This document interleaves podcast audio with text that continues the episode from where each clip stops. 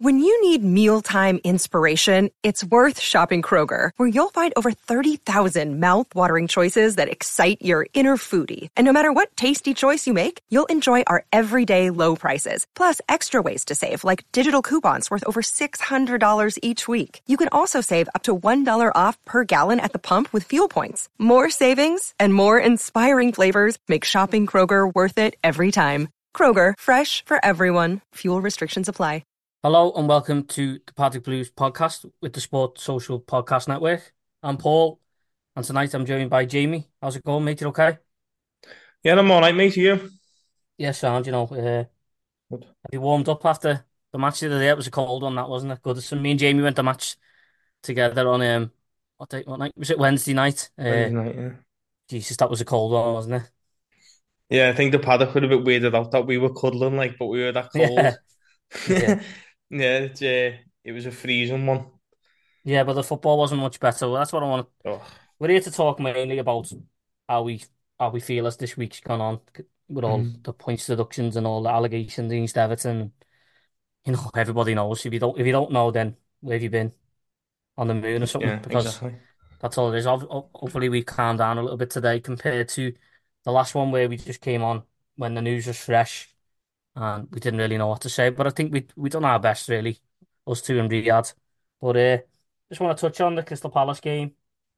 Obviously, third round replay of the FA Cup. We got through just about. Uh, it wasn't pretty to watch, was it? Uh, give you your overall feelings on the actual game of football because Everton do play games of football, believe it or not. Yeah, it, it was weird to actually go and watch them instead of worrying about what what was going on in the boardroom. But um, what can be said about that on Wednesday? It's just a dead, dead game. Unfor- You know, I made up we won, don't get me wrong, and we will talk about the goal, but other than that, wow, I think BBC or whoever glad that they never picked our match because, to be fair, it was two poor teams who didn't want to be there playing on a freezing cold Wednesday night, just playing against each other. It genuinely did look like look like that way. Yeah. Uh, yeah, it wasn't pretty, was it? It's uh, No, might as well start from the back. The back then. We'll talk about players' performances and stuff like that. And I thought João Virginia was absolutely superb in goal. Absolutely brilliant. Probably kept Everton in the FA Cup with his them saves at the end. I don't think we were at any stage getting battered by Palace, but they had a few big chances towards the end, and he stood up to every single one. I liked the way he came out and he he came and smothered balls. He slid out to players' feet. He doesn't seem afraid to get involved in the game. Um, there's not as much animation from him as there is from Jordan Pickford. And listen, I'm not like let's get Joe Virginia in goal and Jordan Pickford up, but and I know it's only two performances, but if Pickford, please, no, touch wood, touching wood right next to me, you can hear it. A little bit of a knock there. hmm Uh, if he was to get injured, I think Joe Virginia would do well when he to come in, wouldn't he? I think we don't have to worry about our goalkeeper, is what I'm trying to say.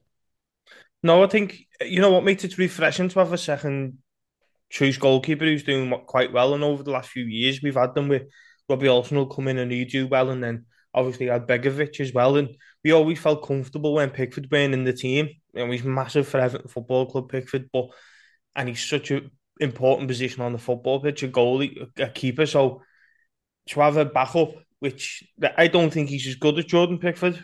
That's I think that's easy to say. Um, but he's a decent keeper and he's young, and I think that's good. That's a good sign. His performance was one like he's been playing in goal for years. It just Yeah, not phased him. You know that that Mateta one where he saves it and like jumps out at him. It was like a Pickford save, if that makes sense. He was just like yeah, got into a position to sort of let it hit him. Is smothering balls. His kicking, I don't think his kicking's too bad either. So no one's. I, I honestly think them loans that we've sent out uh, work well, like Branthwaite. yeah. He just looks confident to me. That's that's the thing I'm picking up on. He doesn't look like phased to be starting No, games for Everton. He looks like he, he's been waiting for it all his life. Uh, I know he still in an interview and said he he's only ever played at Goodison. I think during COVID, I think he played against Man City in the cup. Yeah. I think that was his only appearance at Goodison in a competitive match. I could be wrong there. Someone will probably correct me, but yeah, he just Well, came in and he, sorry mate, yeah. sorry, just uh, a, sorry, but there was a question that's just come to me then. do you think like do you reckon this lad's hungry because he's probably seen the state of the affairs that Everton are in, and he, do you reckon he's probably sitting there thinking, "I've got a chance here." Jordan Pickford's an asset to Everton Football Club, which you probably will try not try and get rid of, but if the offer comes in, he'll go. If I can prove myself to be a worthy sort of number two and step into that role, do you think that's why we're seeing a, a good performances from him? Because you're thinking, "Oh, I can get in this team when that lad leaves." Yeah, I think he's probably putting himself in the shop window as well. He could be saying, listen, Yeah, I'm ready for first team football. I'm actually ready now. I don't know how old he is, what, 22, 23, something like that. yeah, He just looks ready to me, but no, it's a good shout at him. Obviously, with all the, the turmoil Everton are going through at the moment, there's all better off, aren't they? I mean, yeah, and anything can happen. So Jordan Pickford going out the door in the summer is within the realms of possibility. So yeah, it's a yeah, it's not a bad shout. He just looks confident to me. Uh, I love a keeper. I've said it before. Keeper all, dressed all in black as well. A black cat. It's just just seems to just seems to fit. Well, he had black gloves on and everything. It's just uh, yeah, but that was an impressive performance from him, and he was my man in the match. To be honest with you, because of them saves at the end, he kept us in the cup there. yeah, yeah. He was he's up there for me. Yeah, yeah, definitely. Yeah, just uh, another couple of standout players for me, and you know we were sitting in, next to each other in the game. I thought Andre Gomes was fantastic in midfield. He looks reborn him. And again, there'll be people saying, "Oh, listen, it's only a few games," but you can only go off what you've seen in the three or four games he's played for Everton so far this season. He looks confident, he looks strong, he looks determined to do well in an Everton shirt again. And I just thought he, he he's just a bit of a breath of fresh air at moment for Andre Gomes. He, he's one of the few, if not the only one, who doesn't look absolutely ter petrified of the football. Would you agree with that? Oh yeah, hundred percent. Um, we'll probably talk about the keeping the ball in a bit, but Andre Gomes has always had that, didn't he? Before that injury, we all called him sort of the Rolls Royce, and he was, you know, just he just glide around the football pitch and make things happen. Um, and to be honest, it's a credit to him because he's in and out the team a lot. Where like the core will come back, so he'll go in and he'll come on for twenty minutes, stuff like that. So to keep his head and keep his performances at that level, to come in and just boss the game I, I thought, you know, that's a credit to him as well, just to sort of go, I'm, I'm waiting. I'll just carry on waiting for me chances. Yeah, he sort of played in a, I mean, you noticed in me in the game, he sort of like, especially, well, the whole game, but I, I noticed it more in the first half. He was sort of played behind Calvert-Lewin. And now Yeah, that's not really a, a role I've seen him play before, a number 10. But he seemed to suit it to me. You know, Pal listen, Palace weren't great, but it was Palace's first team. Um, I just thought he slotted in that position really well. The only thing he really lacks is pace, isn't it? But yeah, I thought, you know, for the goal, I mean, for the free kick, it, it's him getting on to the end of Calvert-Lewin's hard work to try win the ball back, isn't it? I yeah, think yeah. him, Well, he wasn't it? did, And he yeah. gets the ball back and he gets fouled, and then we'll talk about the goal in a minute. But do you think now, obviously, we've been it with the news that Doucouré could be injured for a while? Between four, I've heard eight weeks, people are saying four weeks, so probably somewhere in the middle of that, six weeks, you'll say. Uh, Mhm. I think that's maybe why I just played in there and thought, you know what, I need I need more options in that position because we need someone now, don't we? So is Andre Gomes the answer? Yeah, I think he is. I think I think he's the only one that could play there. Now he's different from Doucouré because Doucouré will run and sprint and chase fullbacks down and chase, you know, the the centre halves down. Gomes won't. But Gomes is a lot better on the ball than Doucouré, so it might be a different way of playing through midfield. You don't know where the Yeah, dice might go.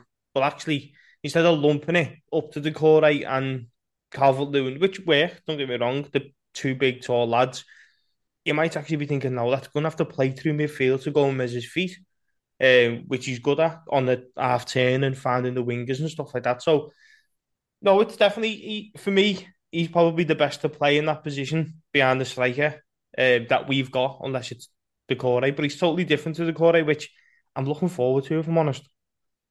yeah, he's going to be needed now, isn't he, as well? I mean, I know he's out of contract in the summer, but I think Everton would be silly to let him go now. Yeah, And, you know, we- we're actually depleted when it comes to numbers and quality. So if he's putting in performances like that, then he's going to be vital for us to keep him fit and in the team till the end of the, well, at least until Doucouré's back, but until the end of the season now. So, yeah, I've always had a soft spot for Gomes. We all know there's a good player in there. Listen, he made it to the top of the mountain, which was Barcelona. And it was that Barcelona team as well, by the way.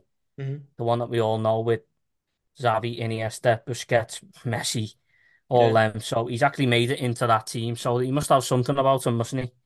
Yeah, yeah, of course he has. Yeah, he's got. You can see it, Paul. You can actually see it when you what you can see the sort of upbringing that he's had through the academies that he's been at, uh, and playing under that Barcelona team. That you can see he's got that like awareness where he not like dishing McNeil or Harrison, but he'll make a certain pass and you think you know what he's trying to do there. Just they're not on his wavelength, um, which is no fault of his own. Don't get me wrong. I just I just can't wait to see him playing. I can't wait to see him to get a little bit more match fit, a little bit sharper, a little bit the rust shaken off him. You know, as you, I think you said it to me in the match as well. He's a confidence player. As soon as that Yeah. goal went in, you could just see his chest was out. He did become a little bit quicker. He, he was closing down a little bit more. You know, instead of ten yards, he went five. He went to five. Um, it just it excites me, Andre Gomes. You know, you said he's lost his superpowers because he cut his hair, but I don't think he has.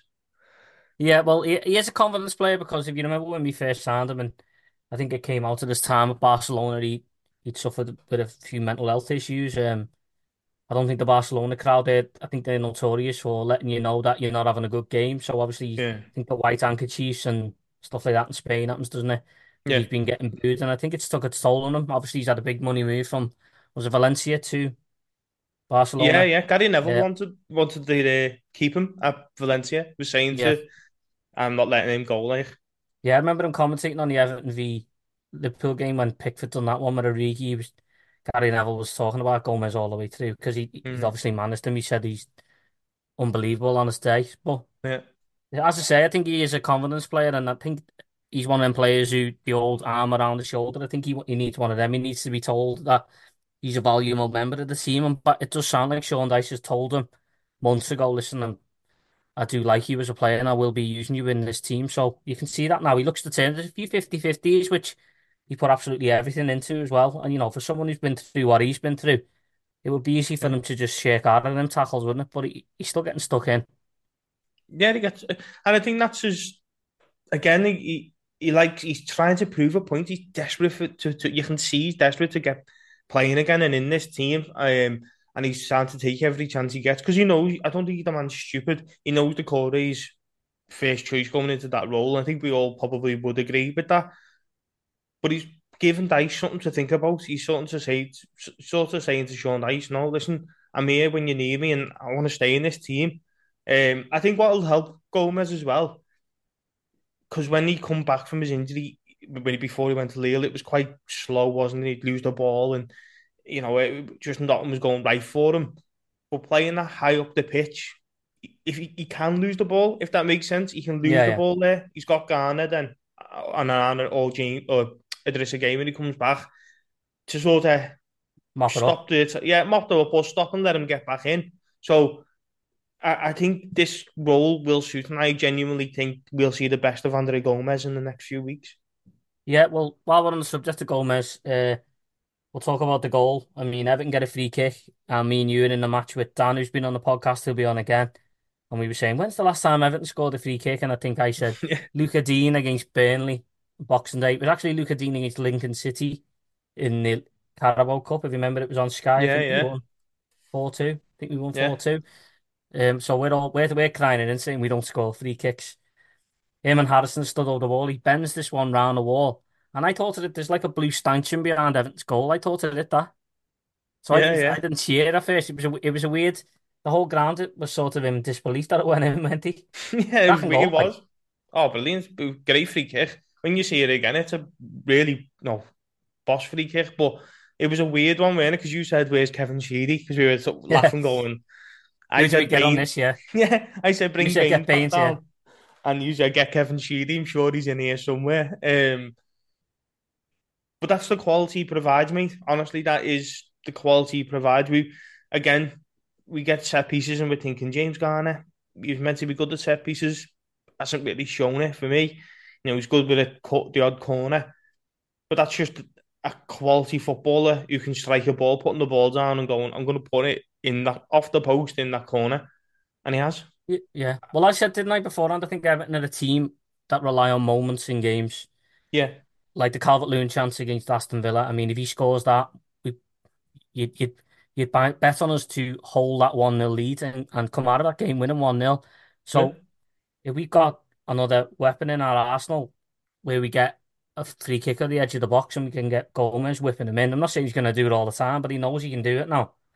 Yeah. And, you know, we are, as I say, we're a team that live on moments, so they could decide whether we win or lose games or draw games even. We need, basically what I'm saying is we need everyone to start chipping in with goals because we look very, very short going forward to me.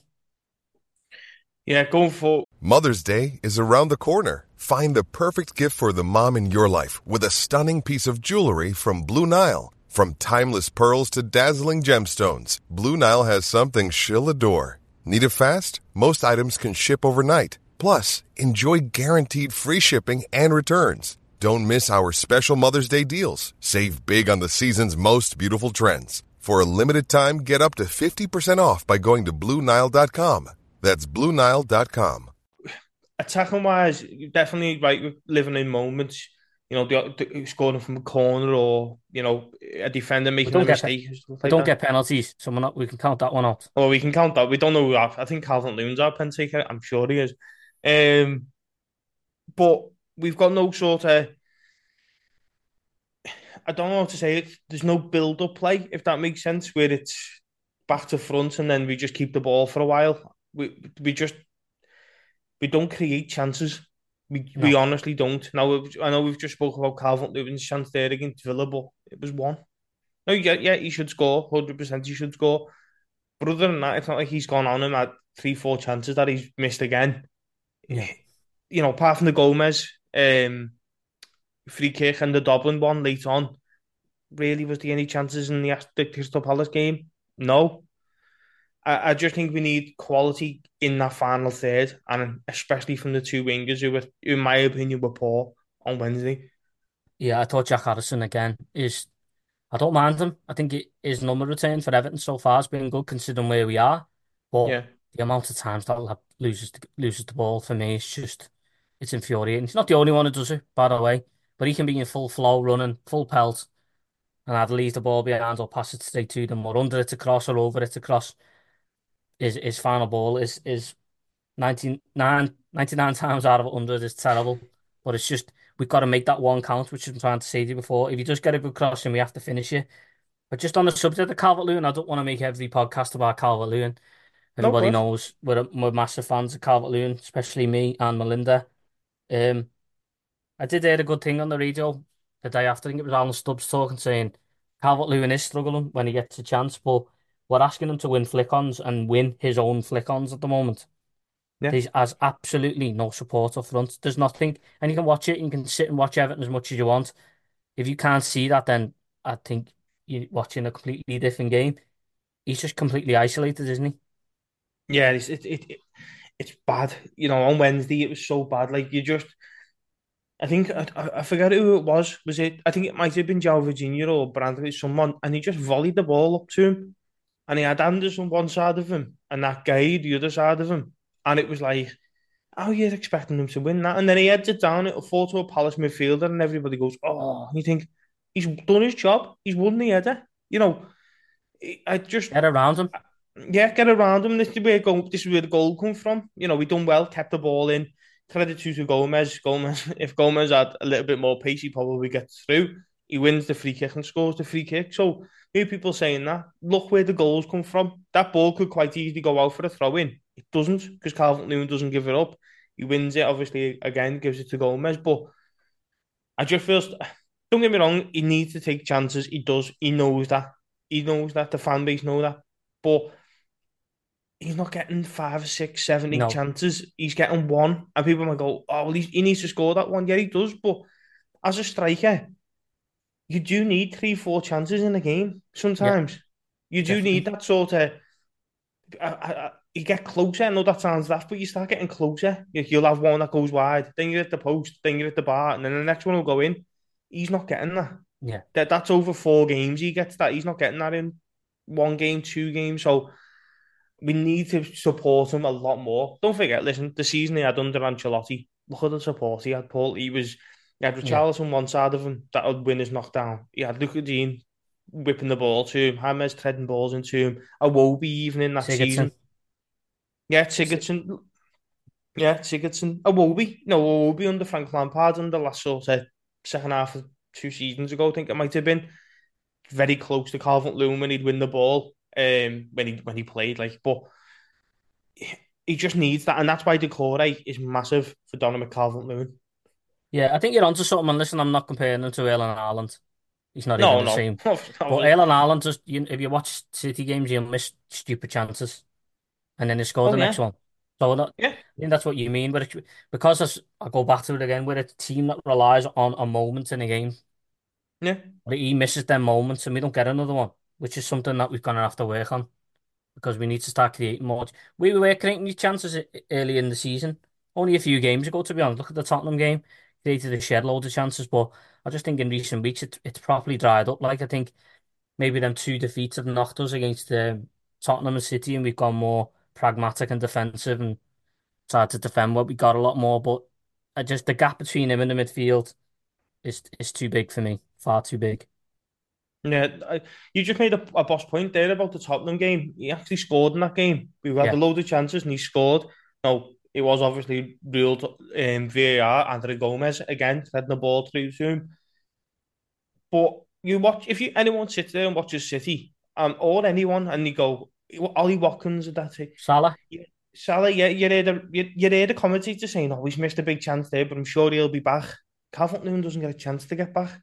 Calvert Lewin misses that chance, and in his head he's thinking, "Get me another one, get me another one. I want, I want another chance. I want another chance," and he doesn't get it. So, I think we need to be a little bit more careful of killing Calvert Lewin again about his.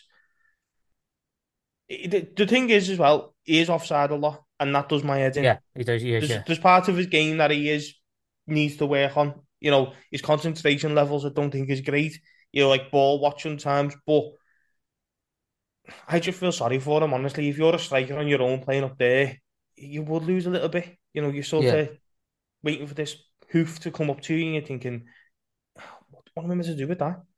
My argument is, is that we haven't got anyone else.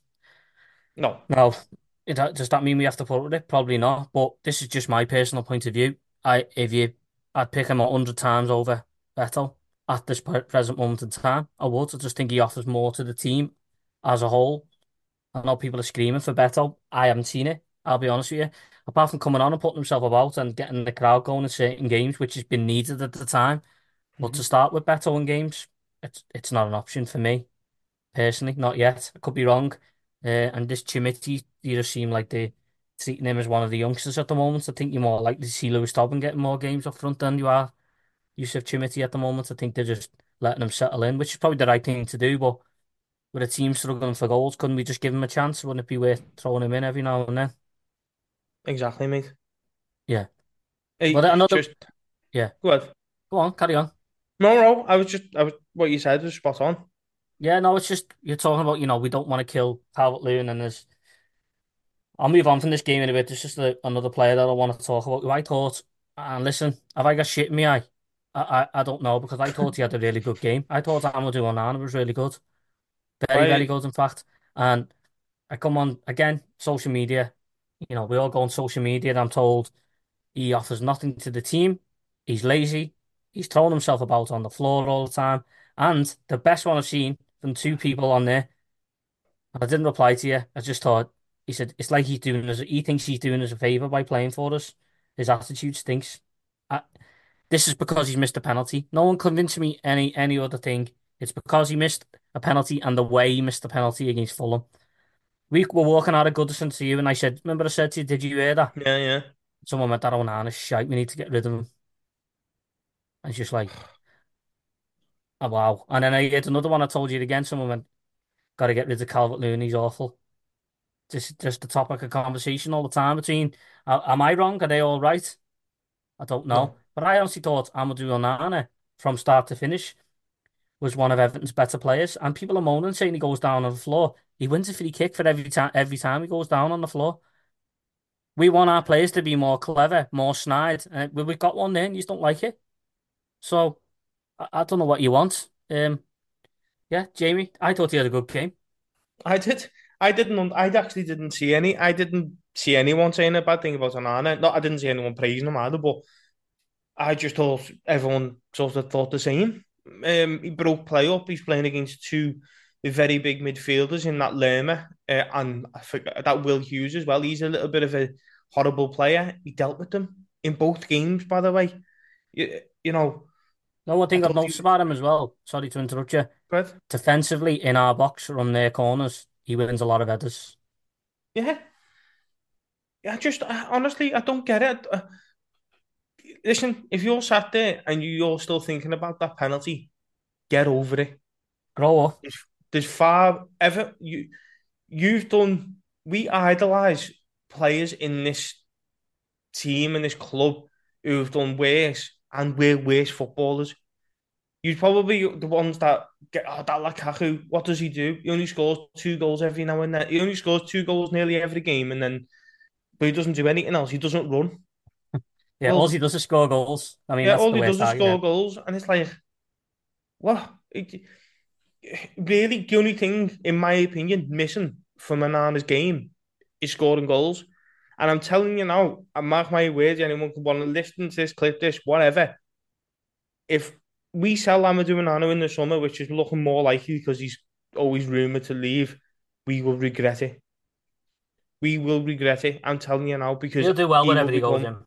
Hundred percent, one hundred percent. He's playing in a team that's getting kicked left, right, and centre. By the way, confidence wise, when we were confident when in them four games, where were these people saying that?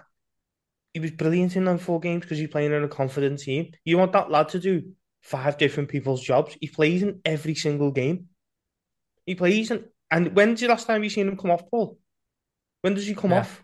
He doesn't. doesn't does he? he doesn't game, come yeah. off. He goes through every game in 90 minutes and plays nearly every game for Everton.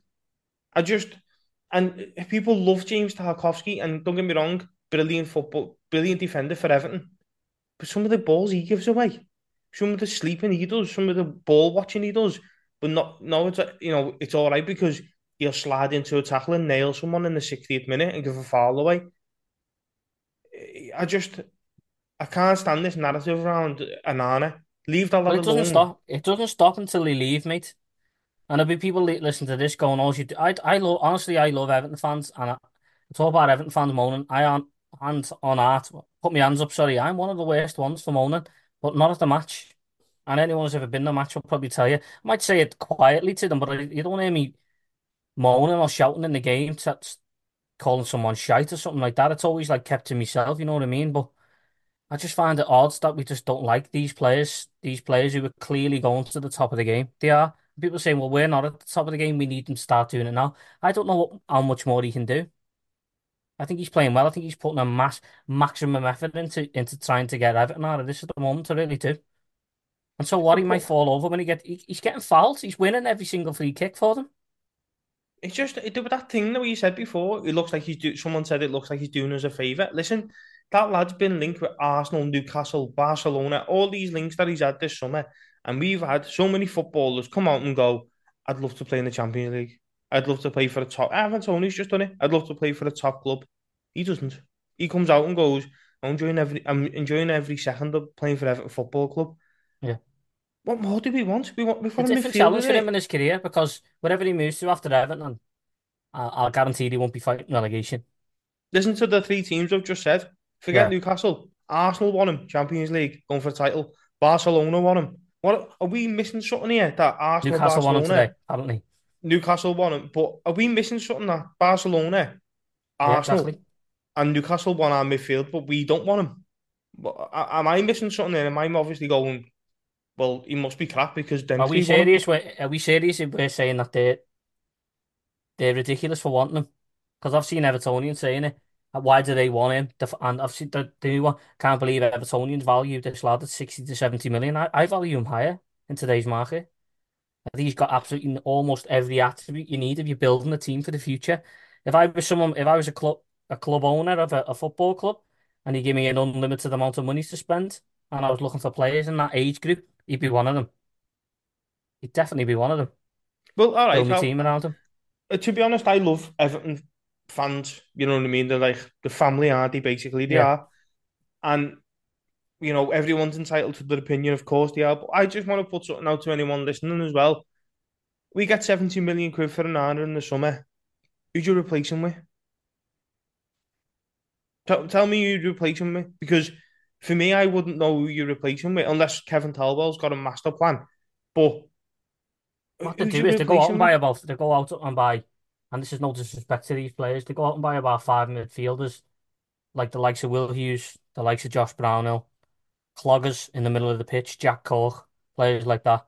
Yeah. And then you should start quality going. And then, and if that's the way you want your Everton team to be, is a hard working, honest team full of Englishmen, then fair enough. But I would like to see this untapped talent coming from the likes of France, Belgium, whatever you want to call it, and let's see them develop into really good players. It's just unfortunate that Everton are going to do the worst points in the history at the moment that Onana is here for it. Yeah. Rele another relegation battle where really we should be mid table, shouldn't we? And it should all the pressure should be off a little bit.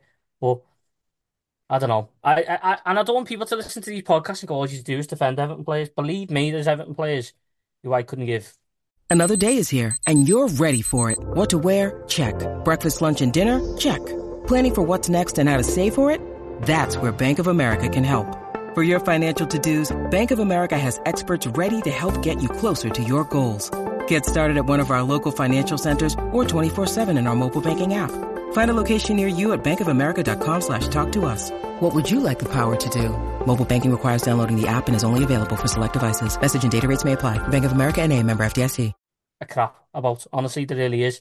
No, I never thought they were rubbish. I, I, I, I'd come on and say, listen, I don't know what everyone's seeing here. I think they're rubbish, but I genuinely look at Amadou Onana and think you can play for whoever you want in the next three or four years. That's what I think when I see him play. Mm. But to be honest, though, Paul, we do do it now. You know, everyone loves Beto when everyone thinks Beto should be playing, and we're all saying get Beto on the side.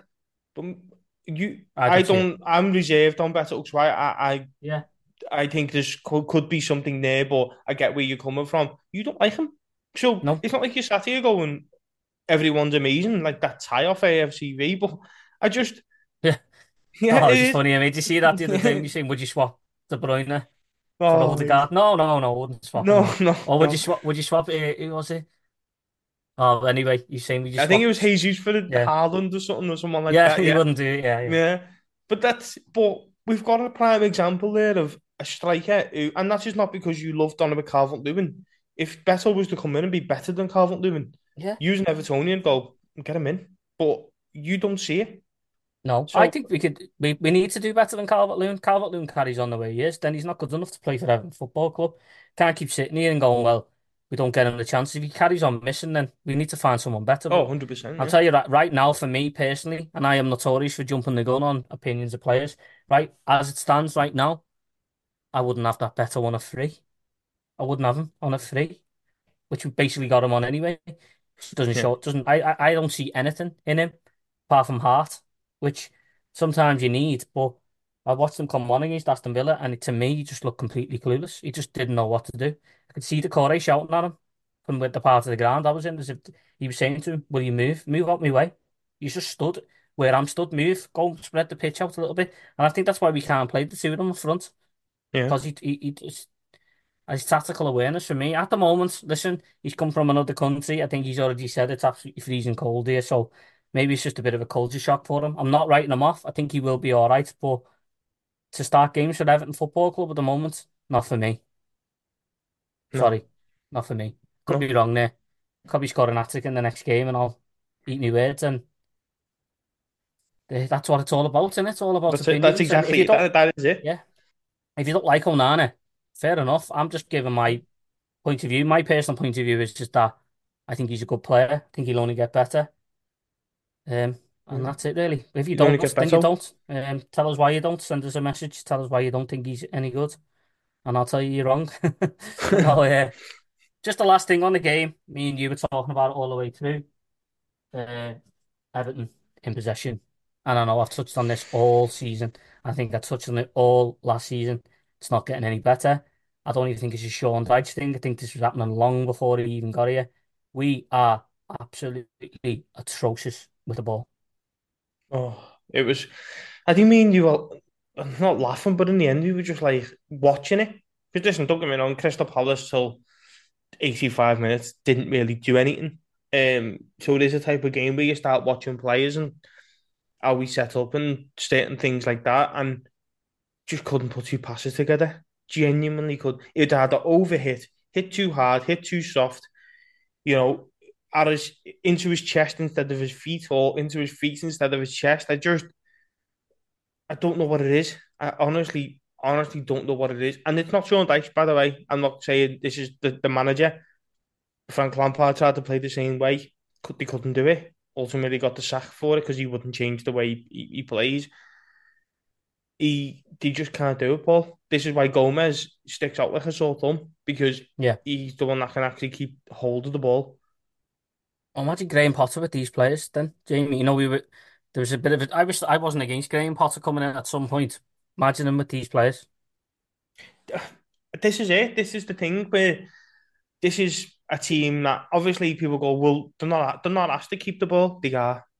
They are asked to keep the ball. James Garner is being hit with a mad Everton infection at the moment.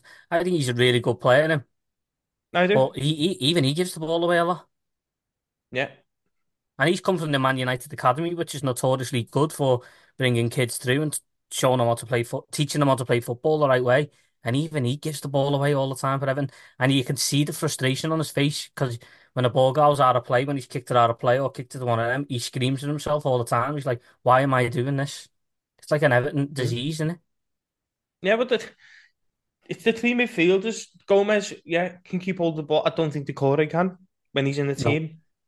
Um, I think Harrison holds the ball far too long. He, he McNeil gets the chance to whip it and turn it back. They both do it. So your wingers, do you expect your wingers to be able to keep hold of the ball passing wise? Yeah, but it sort of goes full back all cross, doesn't it? So you need your three midfielders and your two centre halves, especially to be be able to hold the ball, keep playing in triangles. That's where your triangles are formed mostly. Yeah. Onana's the only one that can do it in that midfield. He keeps the ball. Yeah, he gives the ball away, but to ping a ball, I reckon he's probably the only really one that can ping a ball and, and it land where it's meant to land. Um, James Garner, I think he looks knackered. I said it to you didn't I, on, on Wednesday. He looks he looking absolutely done in. Like like Onana does. They all, I don't I, I don't like using this, but I think they all are desperate for a break away from the club as well. I think they need to go away, reset and realize, yeah, reset, not see each other, sort of go away from Everton Football Club, go away from the noise for a while, um, surrounding the football club, and just go back, go go back, go go away, and remember that you're an actual footballer and can pass the ball, and then come back and see what you can do. Yeah, it's my biggest in as far as football, the football actual football is concerned. Everton in possession is just it's sending me around the bend. It's honestly, it's just it's really bad. Honestly, it's like there's a shot clock and that ball's gonna explode, so you've got to give it away as soon as possible. It's just like only like a game, that Squid Game or something like that, and the ball's a bomb, something like that. You know what I mean? It's just like because every team I watch come to Goodison, and I, I've seen the likes of Luton, Fulham, Wolves, Palace, even there, just keep all keep the ball better than Everton. All keep the Yeah. ball better than Everton. I think that maybe that's why the instruction is Sean Dyche saying, listen, these can't pass, get the ball forward as soon as you can. Because these can't pass. Yeah, well, through them games that we've always come on here and we've spoke about defeats and stuff like that, and we, I think we, we it was a topic on one pod that Everton don't win football matches when we have the ball. That's probably why, because if a team sits back on Everton, they're just gonna go, listen, these will give you the ball. Don't worry about it. Don't dive in. Don't make any mad tackles. These will give you it and then break on them. So Yeah. obviously we understand that Everton are not good with the ball, and that is the main reason because they can't keep the ball. It- No, I think Everton's main strength is counter attack, and you've seen that attack, that attack at the end, which Dobbin tries to flick in. That was for me. That's this current Everton team at their best when they break the break it up at the edge of our box and spring an attack straight away, and we get Yeah. in on goal. That's how we done Brighton, wasn't it? Yeah, We sat back, Perfect, sat yeah. back, and sprung on them, and it looked brilliant. Counter attacking football when it works is is beautiful to watch. I think Yeah. maybe Everton are a counter attacking team. It's got to be done instantly within within ten seconds. You've got to go from our goal to their score. But if you're asking us to actually break a team down, it's uh, it's painful to watch, it. Let's be honest, it's painful. Yeah, it is. It's it's it's frustrating. The, the biggest word is so frustrating because you're just like, of professional footballers. Yeah. Genuinely, it's the basic. It's the one thing when you're a kid you get taught. Pass a ball against the wall. The wall will pass you it back. These will miss. These have missed the wall now. Yeah, well, when you show your training videos, pinpoint every single one of them. I think they're edited, to be honest. I think that's. what I, I think they're Bayern Munich videos, but just put AI on them. Yeah. Yeah, bit of CGI there. Get, get the Marvel directors in there to uh, sort that out. At one point, But, uh, it, it messed up, and we had Kimmich in midfield. Philipp Lahm pulling the strings. yeah. Yeah. Uh, but yeah, we'll move on from that game now. Obviously, we play Luton next week in the next round of the cup. I won't be there. 1st game with Mr. Goodison for a while. So You're Yeah. young, forty. yeah, shit fan me. Uh, I won't be there, but yeah. So that's the next. That's the next time Everton plays Luton Town on the 27th of January. Obviously, we'll have a pod up before then. We'll try and you know touch on that and give you our team selections and stuff like that. But it's time for the off the field matters now. Oh, Uh, great. yeah, obviously that news broke on Monday. Feels like a year ago now. Mm, course, yeah. Uh, that broke on Monday. We came on and we tried our best to try and dissect what was going on. We still don't really know what's going on. New stories are coming out all the time. Uh, how have you felt this week on work and stuff like that? Have you been carrying a bit of a weight on your shoulders with this Everton news? Because I have. Yeah, um, sort of terrified to go on social media a little bit because you're just terrified to the news that you're going to wake up to, um, or or see halfway through the day. You can't, you know, you you get an alert on your phone. You think, oh no, is this it? You know, what is it now? Sort of thing. Um, I messaged you today about doing a podcast, and you said, no, let's just see what the day holds in store for us, which is that is the way the day is, isn't it? Every day is the same. So it's just horrible, mate. It's just a horrible position to be in, if I'm honest. And I've been thinking of all week, just come out and do what you've got to do. If you're gonna do it, do it now. That's my that that's my sort of thing on it now. It's like I'm sick of waiting. I'm actually sick of not knowing, and I think it's Yeah. the not knowing that's killing us. It's like a root canal, innit? You know, you've got a root canal coming up at the end of the month. You're like, what's going to happen to me while I'm sat in that chair? Mm. So in the end, you just like get me in that chair, start drilling holes in my teeth, and get it over and done with. Yeah. Do you know what I mean? Just that's or taking me tooth out. It's it's always the sitting in the waiting room that you start your mind starts playing tricks on you. And you're like, Yeah. in the end, you're just like get me in the chair and get it sorted. It's a crap analogy, but it's sick. This waiting rounds. It seems like we're going to be waiting around to the end of the season as well. By the way, that's the thing. I mean, we could we could stay up at the end of the season by six points and still go down. I don't get that that way. I don't get that though because this is what I don't get. And again, you know, you go through every single scenario, don't you? This week, you you you, you do. If this happens, well, we'll get that, and we'll get this, and we'll do this and do that, and you speak to someone else, and they've got a different version of it. Um, but if say for instance that happens, and they go, right, okay, you've stayed up by nine points, but we're taking ten off you. What if we appeal it again? So if we if we if we're halfway through a championship season and win that appeal, What? No, the, the the new thing is now the all appeals have got to be settled by a certain date. Because that they're basically fast tracking it now, so you couldn't go into next season with this still hanging over you. No, oh, okay then. Well, if you're Burnley and you stay up, or Luton and they stay up, and they go as a club, okay, well, you know what? We've got an extra five million quid or whatever it is from what the Championship to the Premier League is staying up. We- We'll go and use that. We'll spend that. We'll give that to say your Luton. We'll go and build an extra ten thousand seats, which they need. Um, and then the Premier League turn around and go, oh no, Everton won the appeal. You've got to go down. It's not fair on them. I've got to be honest. It's not fair on Luton for on the likes of Luton or Burnley. And this is an Evertonian saying this, and I just think if you're one of their fans, you probably sat there yourself thinking, "What's the point then?" You know that Rob Edwards and uh, Vincent Kompany and stuff like that. Sheffield United not writing them off, but it's so many sort of repercussions not doing it now. Is just is madness, and that is just a lack of quality from the Premier League again. It is because nobody knows what anybody's doing. I mean, at the beginning of the week, Richard Masters, CEO of the Premier League, came out, sat in front of representatives of Parliament, taking questions and answers and stuff like that. don't actually know what it was to be honest. He was basically getting grilled by them. I don't know if you've seen the clips. This- grilling yeah, him, aren't it big looked time? weird, yeah. And he just didn't have any sort of real answers for them. It was like, why are you punishing Everton fans? And well, well, the Everton fans know the rules. Like it's our fault. Like we walked into it at first and go, well, we knew the rules.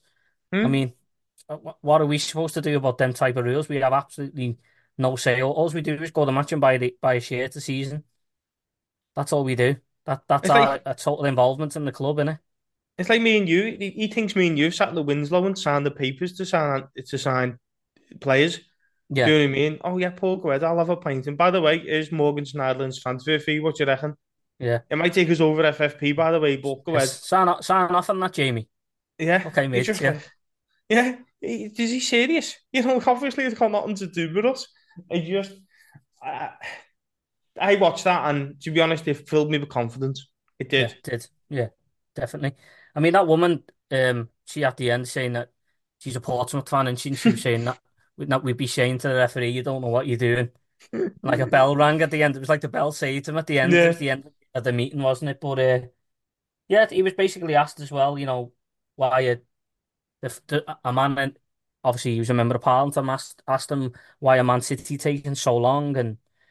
you know, punishing the big clubs the same, and then he went, he had the audacity to call Nottingham two-time European Cup winning champions Nottingham Forest a small club and nine times English champions Everton a small club. Now Manchester City have just won the league three times on the bounce, and they've only just got level with us. Yeah. They've only just got level for the amount of league titles that Everton have won. And won they the lottery. consider they consider this massive club. How dare he call Everton? Um, how dare he call anyone in the Premier League a small club? We are, we pay his wages. The Premier League pay his wages. That he, that's his living. So we should be bigging up every single club that are in that Premier League. So for him to to call two clubs like that, two traditional clubs, Everton, the founders of the Football League, the founders of the Premier League, to call us a small club. How dare he say that? I mean, if I was that KC Super Silk or whatever his name is, who Everton have, uh, I think I've got his name written down here. Oh yeah, Lawrence Rabinovich. I think that's his name. I'm sorry glad if I you got it. Just call him Super Silk anyway. That's another argument he can use. Can he saying how can you how can you basically what he's saying is like having four kids and saying you don't like one of them over over the other one. You don't as a parent, you, I'm not a parent, but I can imagine if you're a parent, you don't do stuff like that. No, so he's got a responsibility to he's got a responsibility to every club to treat them the same. I, I, honest to God, mate, it's the biggest. It's basically like that Richard, match, Richard Masters has squared the ball, and all Everton have got to do is tap in from six yards away. Because him saying that, yeah, well, yeah, as long as Carl, as long as Carl not there. Yeah. um, yeah, but uh, honestly, when I said it, when he seen it, I was just like, get in. I was like, there's that, there's the 10 points. Because, and people go, well, you can't think. He's literally called Everton and Nottingham Forest a small club. So, in the hearing, you go, okay, Mr. Masters, who are the top clubs? And if he names them, he's banging himself to rights because it's like, so you consider them your top clubs and you consider them the small club. As you just said, perfect analogy. I think it's like a grandparent. It's like a grandparent sitting in the middle of a, in the room with all the grand grandkids and going, well, I don't really like them four, but I don't mind them six. It's like, well, you can't say that. Even if even if you think it, you don't do it. You don't Yeah, say it. even if you think it, you don't say it. You, you know, because now them four, I've got just staying with the grandkids thing. You, them four grandkids now, I've got every reason to go. Well, we're never speaking to them again, or you. Do you know? It, it's Yeah. Leave the house, never come back. yeah, and I just honestly, God, when he said that, if Everton don't take chat this now, I'll never forgive them for, for them not taking this chance. Well, I think everyone was on social media at the time, We're getting sent the clips from the, and if you bothered to watch the whole thing, it, I think it's on for over an hour. It's, it's quite interesting, really. Uh, it's talking about the likes of Reading and stuff like that in League One. Their, their fans are going through hell at the moment. So if you want to check that out, go and see it. It's, uh, it's actually quite good, but it's just, he just seemed like he didn't have a clue what he was doing. It was just like every question he was getting thrown on him was like, he didn't have an answer for it, did he? He was, he's basically talking about Man City, saying, well, you know, one full transparency. And he said, well, when's Man City's here? And he went, I don't, I can't tell you. It's just like, it's just contradicting yourself. And if, as I say, I think we all sat there on social media if Everton haven't, if Everton have got the right lawyers, if they don't tear this fella apart, then they've missed the easiest open goal they're ever going to miss. Ever. Yeah. Definitely, mate. Honest to God, I just, I, I, as soon as I seen it, and you know, you see the clips and everyone's short and done, but as you said, the full thing, it was actually about the pyramid scheme, wasn't it? And why isn't the money coming trickle, yeah. going down into the EFL? Um, which is why Rick Parry was there again. Has he got ties to Liverpool? He did have, used to be. I think, yeah, well, he did have funny that, isn't it? Um, that him and his mate, you know, Richard Masters' mate, Rick Parry. But anyway, I just, fair play to the girl, fair play to the woman who was grilling him. I made up she did it. Um, we were all made up she did it, but if ever, as you said, went sat there watching this, going, watching him squirm in his seat, laughing, yeah. going, this fella, yeah, that silk, super silk must have been rubbing his hands together, going, don't worry, I've got this. He's yeah. all right. He, you know, I'll, I'll box him off. You know, he can't handle the truth. It basically is is, is what it is. What's that film of? Oh yeah, a few good men. A few good men. He can't handle the truth, and he genuinely can't. If Everton put yeah. it to him, he won't be able to handle it. I wouldn't be surprised that Super Silk again. Lawrence Rabinovich sent Kevin Thelwell to the office to get a bottle of Moët. it open and all that was going on. I'm telling you, cracked it yeah. open, had a bit of champagne at each farm. I'm telling you because be like, I'll tear this fella apart. I've also heard that this fella, Super Silk, we'll call him now. Yeah, I'm not trying that for his full name. Someone said I heard someone saying he he's, he will not take the case if he doesn't think he's going to win. So obviously, mm.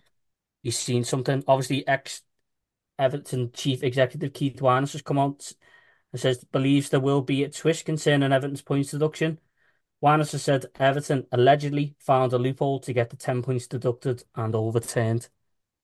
Now, whether you believe that or not, I don't know, but think you said to me today, I sent you that message, you said it's starting to get a little bit of legs now that Everton might actually have a case to get this points deduction overturned. Yeah, I also said if it happens, me and you going to town, and if anyone wants us, we'll be in Pot World.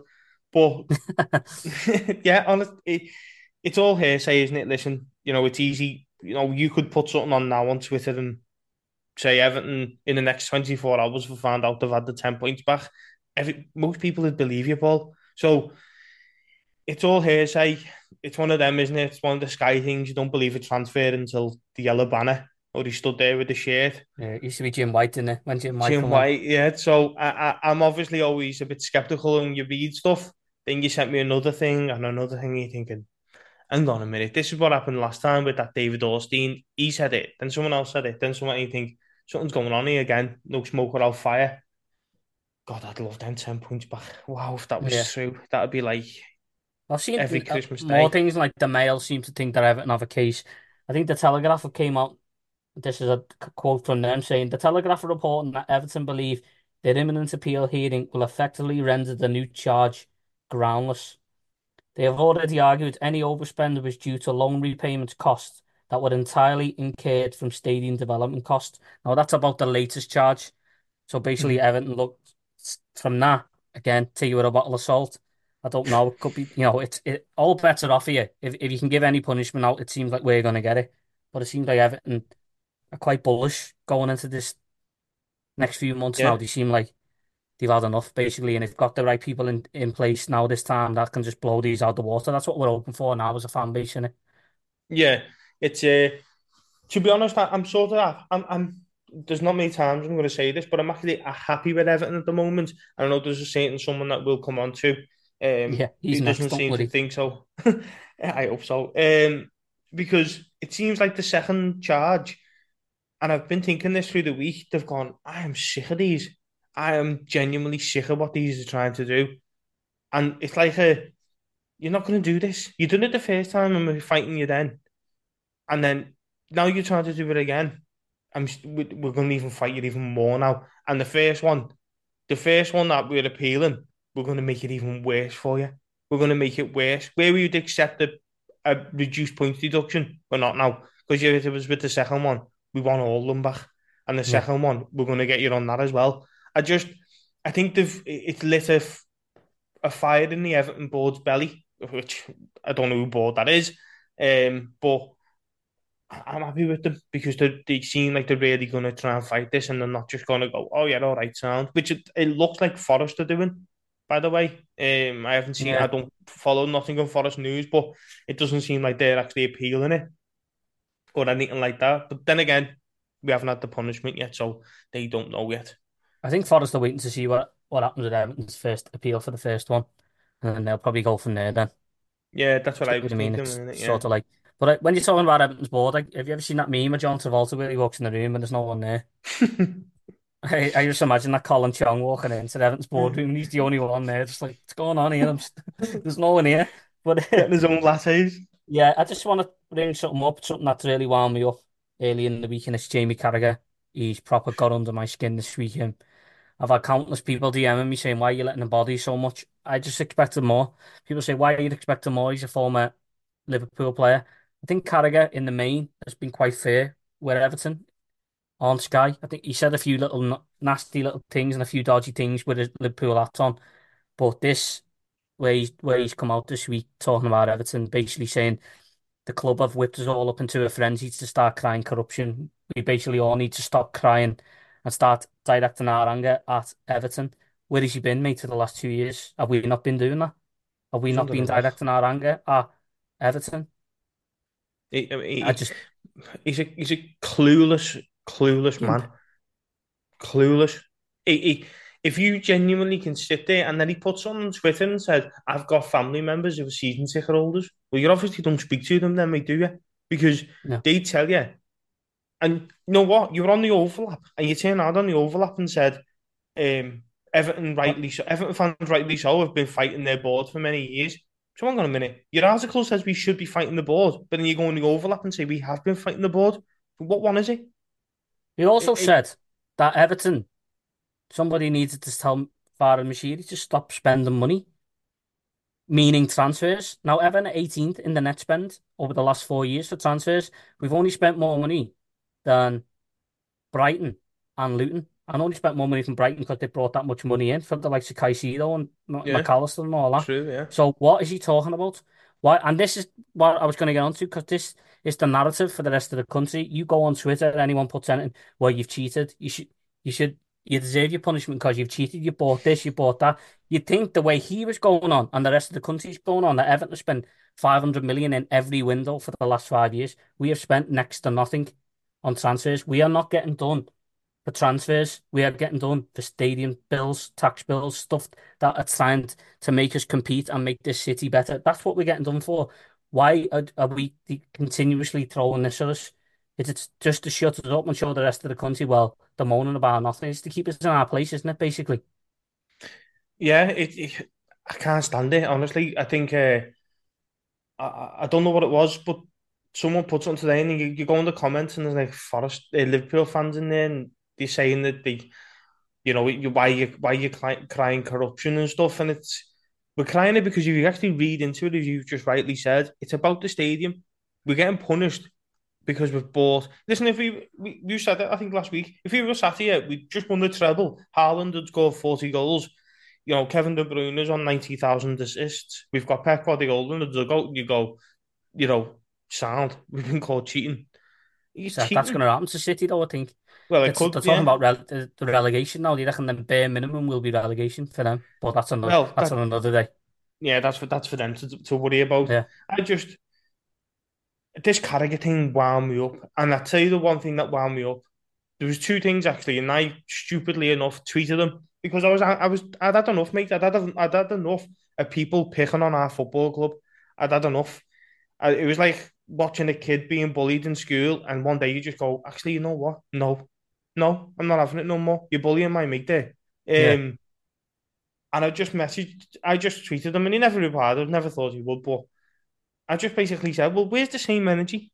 Your club in the Super League tried to break away, and you sat there on Sky Sports and said, it's nothing to do with the fans. It's all these American owners. These American owners, um, it, it you need to punish them, but don't punish the fans. Where's the same energy? We're not in what any way, shape, or form saying that we don't anger. We we done a full pod last week and saying how much we're fuming with the Everton board. Fuming. Because we, Yeah. are. We know that we- they've done our head in. We know we've hate done wrong. We know we- we've done wrong. The, the rest of these people think that we we we're glossed over Everton. We know we are in the wrong. We know we have broken the rules. But the people who have broken the rules are not being punished. The only people who get punished from a points deduction are the fans and ultimately the manager and the players, but the fans mostly. We could get relegated on something on non-football related matters. That's what they're Yeah. not understanding. Yeah. That's what I tweeted them though and said. You know, you, you literally said about the, the European Super League don't punish the fans. And the only reason he's got away with that because no one had ever seen the likes. So it was like there was no rule. These sort of depends. Well, what do we do here? You know, these have changed the rules. These have changed the rules to punish Everton Football Club and Nottingham Forest as well, by the way. And they're re- and they're changing them again in August. I don't care. I I understand we broke the rules. Ever, the Everton board is a shambles. We have been the worst run club in the non the country because there's worse in the Premier League. Hundred percent. My argument with Carragher is, is you're a man of power. You've got a Telegraph article. You're a pundit on Sky Sports. You're a city. scouser. Yeah. You're, your family, you've just basically said, you've said on Twitter that you've got family who are Evertonians. Could you not have used that and gone, listen, Everton have done wrong and they know it, but don't punish the fans. You need to swear that 10 points because that's too much. You're punishing the fans here and it's wrong. That's Yeah. where my gripe with him was. Yeah, well, listen, I don't want to go all nasty in that, but this is a man who spat at a little girl in the car and hmm, basically begged exactly. Sky to keep him on. So Sky in the Premier League are basically the same thing. He's not going to go against them, is he? He's got to. No. I'm, I'm shocked at the likes of Nev. I'm shocked at the likes of Ian Wright. I watched the overlap. Roy Keane, you expected from him, he doesn't give a shit. Just doesn't care. That's his No. personality. But them three are going. I think that Jill Scott said, "Do you think a points deduction is the right thing?" And I'm sure Ian Wright said, "Well, yeah." He said, yeah. I, It's the I presidency can't. said. I can't believe it. You've I said the cannot believe presidency that. there, yeah. Honestly, can't believe that. It's because it's got nothing to do with them, Paul. a sport and punishment. This is what people think around the country. You- As you say, you think we had the likes of Mbappe and everybody else playing for Everton. Any great player you can think of, and we've won multiple FA Cups, multiple leagues within the Champions League and all that. We haven't. We've actually stopped spending money on on players. We've had to rely on the likes of Demarai Gray. We've had to go and get Beto for nothing for the year. Andros Townsend. We're selling players. We've started to sell our best players. It's there's no sporting advantage. We've stopped that. We've stopped the frivolous, what a word, proper football word, that spending money on players. Now it's all for regenerating the city and trying to get us back up there where we think we belong as football fans. And if you don't think you belong there as a football fan, then go and watch another sport. If you're happy being a mid-table club or a team that fights relegation, then you've got no aspirations. You should always dream, whether you're a Palace fan, Brighton fan, whoever, Fulham, dream of the Champions League. Don't just settle for what you've got. But basically, the Premier League saying to Everton, no, we don't want, don't stay, stay in your lane. Your lane is mid-table. Don't try and get to the the Champions League. And I don't know. I can't articulate myself properly because I'm not a very articulate person. I'm just talking as an Evertonian. It's an absolute disgrace. There's obviously more facts out there that we haven't gone into of rules and FFP and money spent here and money. Nobody's, and we're not blaming, eh, sorry, we are blaming Everton, but it just seems like everything is massively unfair at the moment. It, it's hard not to think that for me, you know. Yeah, I think Dyche as well. He said it, didn't he? You know, getting sort of on-field sanctions for off-field things, which is right. This is what is the biggest gripe, and this is why. I can tell you now, man, I'd love to speak to Carragher and I'd say it to him. If they turn around to Everton in the Premier League and went, right, he's getting a transfer embargo, he's getting either a transfer embargo or a massive fine. We, we, there's no corrupt sound would ever be made. The flags wouldn't have been made. The banners wouldn't have been made. There would have been no marches, nothing, because we'd have all gone, all right, yeah, well, to be fair, we broke the rules. We have been deducted 10 points, possibly another 10 with another second charge. It doesn't affect anybody else apart from me and you and everyone listening, Sean Dyche and the playing staff. That's it. They're the only two groups it affects. Moshiri Yeah. doesn't affect because Nope. he's selling the club anyway. 777 it doesn't affect because they're buying the club. What difference does that make? Allegedly. Allegedly. It doesn't affect anybody else. That Chong will walk out anyway because he's not meant to he's only there for the job. time being. Denise Barrett-Baxendale's probably got another job in Tesco somewhere. Um, you know, Graeme Graeme Sharp, I just wish he'd come out and say he didn't know what was going on, so he just stayed. Unfortunately, we lost Bill Kenwright, which we know is history of Everton being the Everton chairman, but still, you know, obviously we we you wish him rest in peace. But and Moshiri's just gone, gone. Which you know what? I'm gonna do a bit of bit of a mad one here. I actually agreed with Jamie Carragher in that aspect that Oh yeah, he hasn't. No one has come out and fought for this football club in the Hayden. Now we obviously didn't see Chong's sort of statement after the ten point deduction to say not going anywhere. But if no one's fought for Everton Football Club in the hearing, it's totally wrong. What the hell? That's just bang out of order. But that's what we are. That's what our football club has become. No one cares about the fans. it's rudderless, mate. There's there's no leaders at the at the football club, and No. I'm happy that it is Andy Burnham. I'm happy that it is Andy Burnham that's decided to do. Yeah. Me personally, it shouldn't be him, but I'm happy it's him. But isn't that a Because he is slight what- on Jamie Carragher though? That the mayor of Manchester is stepping up before a fella from Liverpool. I know he's from Liverpool, Andy Burnham, but he said, didn't he? And you got the mayor of Manchester of all people doing it. Well, that's more embarrassing for you, lad. Because he's got a duty to Evertonians, Carragher. I don't care if he works for Sky or not. He's got a duty to give our point of view across. And but he hmm. keeps throwing this in. Well, they've spent money like it's going out of business. He needs to do his research. We're not getting done for that. We're not getting done for buying Gylfi Sigurdsson in 2018 or whatever it was. We're not getting done for that. That's Morgan all stopped. yeah. We're getting done for other things now. Listen, they'll probably get egg on our face and it- something big will come out of our Everton that they have been cooking the books and stuff like that. But fair enough. But the evidence that we've seen as fans at the moment, as far as we know, it's it's for stadium bills. That's that's all we can go off. Yeah. I don't know. I'm just lost. I'm lost with it all. I'm just so angry. There's more coming out all the time. But with the likes of Simon Jordan, I mean, the amount of people that are messaging me, Simon Jordan said this on talk. Simon Jordan was the chairman of Crystal Palace when he went into administration. Don't know why people listen to financial advice off him on a football club. True. So what are people listening to him for? Because he's listening posh. to, yeah. Because yeah, he's posh exactly. he, he speaks well. Crystal Palace are his club. He supported his club and, and and led them into administration. Let that let that one sink in. So Yeah. don't listen to him. Don't listen to Talksport either. Talksport had a financial advisor on the other day saying Everton will fail FFP next year. And that could be the case. But then they found out that this fellow was working for Manchester City for the last five years or something like that. You're like, well, he's got other interests, doesn't he? Obviously, he's He going to protect the- going to protect Manchester City and, and slag Everton off, isn't he? Yeah, he battered the City question away though, didn't he? He just done a politician, proper politician and sort of went round the Well, we'll see. houses. We'll Can't talk about something that hasn't happened and all that. Yeah, yeah, it's a different. He basically told us everything we already knew, which is another politician way of asking, uh, uh, answering the question. But just to you know, stay with Carragher a second as well. It's just, it's really annoyed me because I didn't actually. I hated him as a player. I'll never that Lescott thing. I'll always remember in my head, and he was Kopite and all stuff like that. But he, he was a good pundit, and I was like, Yeah, yeah. yeah, you know, he's quite, you know, he says him and Neville have the banter and stuff like that, and it's quite all right. If this was Liverpool or Arsenal or Manchester United or Jill Scott with Manchester City, who, by the way, did play for Everton, I, you know, they'd be sat there, and if if if I, it was Gary Neville with Man United, you shouldn't be punishing the fans. And for every single one of them, Liverpool, it'd be Carragher. There's no way he'd come out and go. He probably would go, "This is FSG, but you shouldn't punish the fans." Didn't he say you said this exactly the same on the Super League? It's You just- because uh, when I watched them laying into to the Sly Six when they wanted to leave the Premier League, they were brilliant. Honestly, they were. Him and him and Neville on that show. I think it was just an hour of them just laying into it, Mm. wasn't it? You can't do this to the fans. How there. they destroy the football pyramid?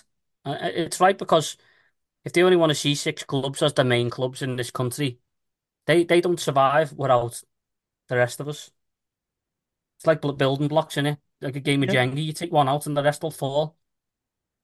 It's just, it just reeks of this, you know, this independent regulator. That's all it is. And now it's just Everton who are going to bear the brunt of it because the Premier League are trying to show everyone that they can regulate themselves. Um, you know, we're asking a dodgy, gov- one of the dodgiest governments we've, we've had for a long time to come in and try and save Everton. That, that's where we're at at the moment as fans. Do you know what I mean? Yeah, that's that, that, and that's again, that's a slight on Everton, but I believe Everton are doing as much as they can to get this overturned and win this appeal. I really do. You know, as I said before, don't give Everton credit a lot, a lot, but I think they are actually doing everything they can to bring in this Sly Silk in to to Super win Silk. this Super Silk um, to win this. I'm just thinking then where the Super them Super League clubs they wanted to break away. The Premier League never come down with them. They were terrified of losing them. Terrified of losing them. They know if they turn around and gone, we're going to give you a five point deduction each. Every six, every one of them six clubs are going, all right, we'll see you later.